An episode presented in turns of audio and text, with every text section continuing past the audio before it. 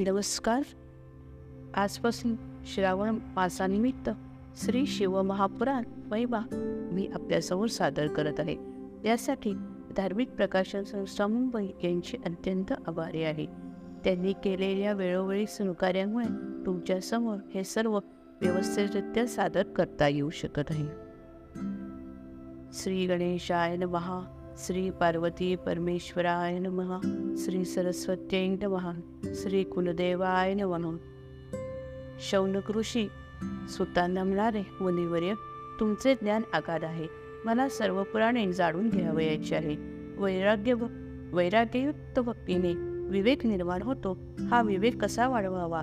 महान साधन काम क्रोध लोक कसे जिंकतात? दैवी संपदा वाढवण्याचे उपाय कोणते? आपण मला शाश्वत असे कल्याणकारी साधन सांगावे. कलियुगात अंतःकरण शुद्ध करून शिवस्वरूप कसे प्राप्त करावे? शौ सूत म्हणाले शौनंजी खरोखर तुम्ही धन्य धन्य आहात. तुमच्या अंतःकरणात पुराण कथा श्रवण करण्याविषयीचे प्रेम आहे. मी तुम्हाला सर्वश्रेष्ठ असे साधन सांगणार आहे. ते साधन शास्त्रशुद्ध सिद्धांताचे आहे. तुमच्या हृदयातील सात्विक भाव जागृत करणारे आहे. त्यामुळे भगवान शंकर यांना परमसमाधान लागेल या शास्त्राचे नाव शिवपुराण असे आहे. पुरातन काळी भगवान शंकरांनी स्वतःच याचे निरूपण केले आहे. महर्षी व्यासांनी सनत कुमाराच्या आज्ञेप्रमाणे या पुराणाची रचना केलेली आहे. कलियुगातील सर्वांचे परम कल्याण व्हावे असा या पुराणाचा प्रमुख उद्देश होता. शिवपुराण हे महान शास्त्र आहे. हे शास्त्र म्हणजे भगवान शंकरांची वाङ्मयी मूर्तीच आहे.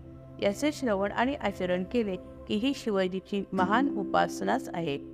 या अशा या शिवभक्तीने मानवाचा उद्धार होऊ शकतो. मोक्षाची सहज प्राप्ती होऊ शकते. मनुष्याच्या मनातील पापवासना नाहीशी होते इहलोकी त्याला उत्तम सुख लाभते आणि परलोकीही तो शिवस्वरूपात एकरूप होतो. शिवपुराण हे मानवाला ज्ञान भक्ती वैराग्य प्राप्त करून देणारे आहे. मनातील सर्व विकल्प नाहीसे करून परमश्रद्धायुक्त अंतकरणाने एकाग्रतेने या ग्रंथाचे श्रवण करावे. असाच अशा साधकावर शिवजी रूपेचा वर्षाव करतात. मागे पुढे उभे राहून त्याचा संभाळ करतात. यासाठी त्यांना मनोभावे शरण जाऊन त्यांनी सांगितल्याप्रमाणे साधना करीत राहावी.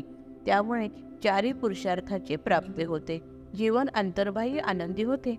आपले मूळचे सच्चित आनंद स्वरूप प्रगट होते. जय जय रघुवीर समर्थ. अध्याय पहिला समाप्त.